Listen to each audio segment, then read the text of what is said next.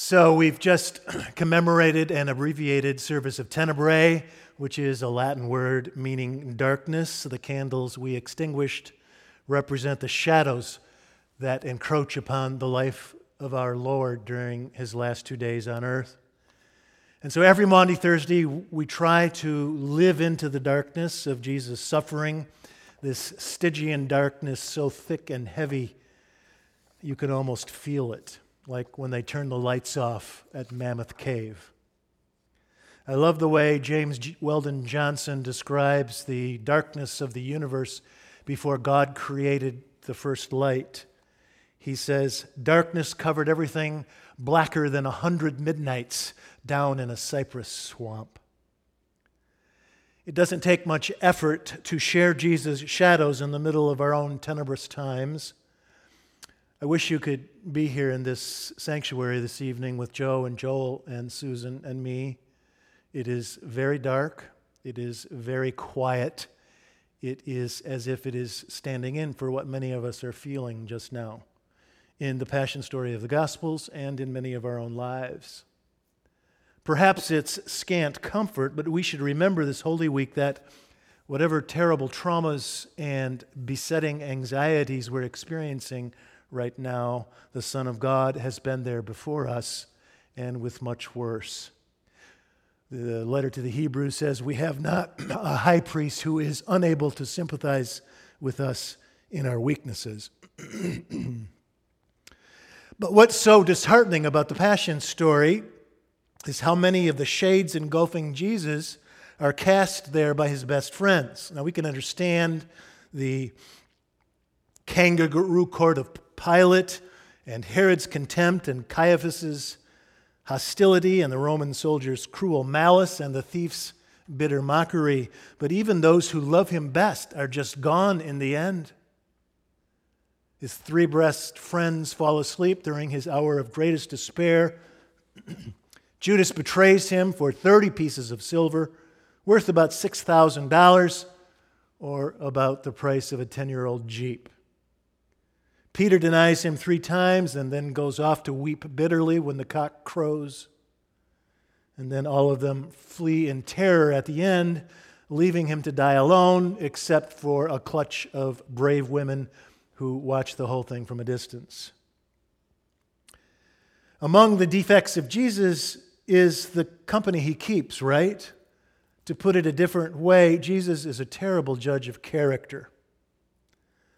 Someone once conjured up what it would have looked like if Jesus were hiring new staff for a startup and presenting his candidates to his investors.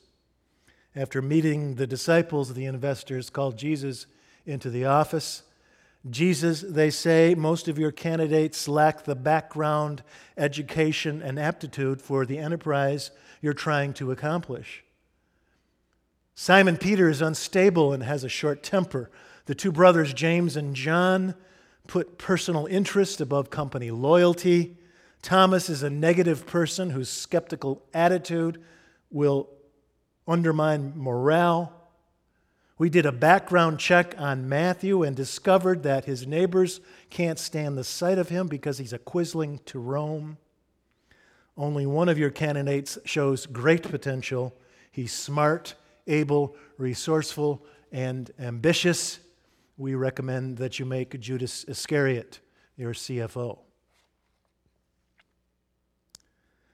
Now, over the course of this sermon series, we've been reminding you that the idea of Jesus' defects comes from Cardinal Francis Xavier Nguyen Van Thuan, who spent 13 years in a Vietnamese concentration camp. And those years, of course, were terrible for him, but he and his fellow Catholic prisoners did their best to honor the rituals of their precious Catholic faith. They fashioned a crucifix out of a splinter of wood and some wire. Someone snuck a Bible into the prison, but because it was contraband, they ripped it apart and distributed the pages among the various Catholic prisoners who were there. And when the guards were close, they buried those pages in the sand floor. And when the guards were distant, they committed those pages to memory and so every night, each Catholic prisoner would recite aloud his particular pages And so that after the course of time, they made their way through a goodly portion of the entire Bible. Pleading a stomach ailment, the archbishop got his guards to sneak in a single bottle of wine for, he said, medicinal purposes.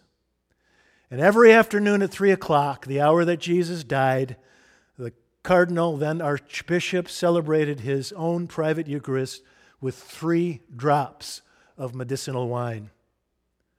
How many drops of wine are there in a bottle? Are there 14,220 drops in a bottle?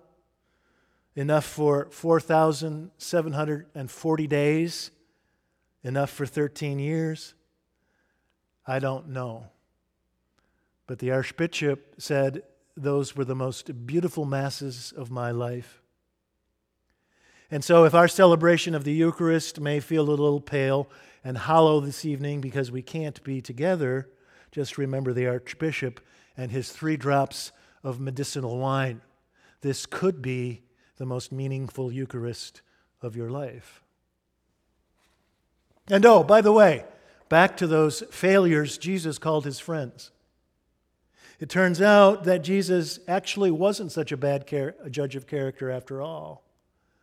Those 11 guys who fled in terror at the end and left him to die alone, they came back with a vengeance. Fifty days later, the Holy Spirit set their courage on fire and they spread out across the Roman Empire, eventually bringing the good news of our glad God to every far and obscure corner of the known world Spain to India. Two billion Christians today.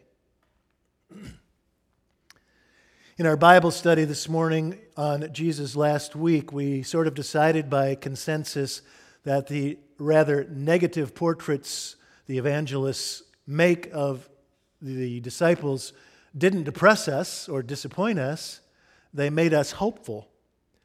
They energized us because it means if God can use the likes of them, God can use the likes of you and me as well.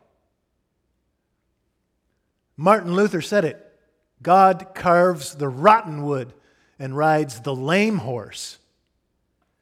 If God can use the rotten wood and lame horses of mediocre, average, ordinary, very human blokes like them, well, maybe God can use you and me as well.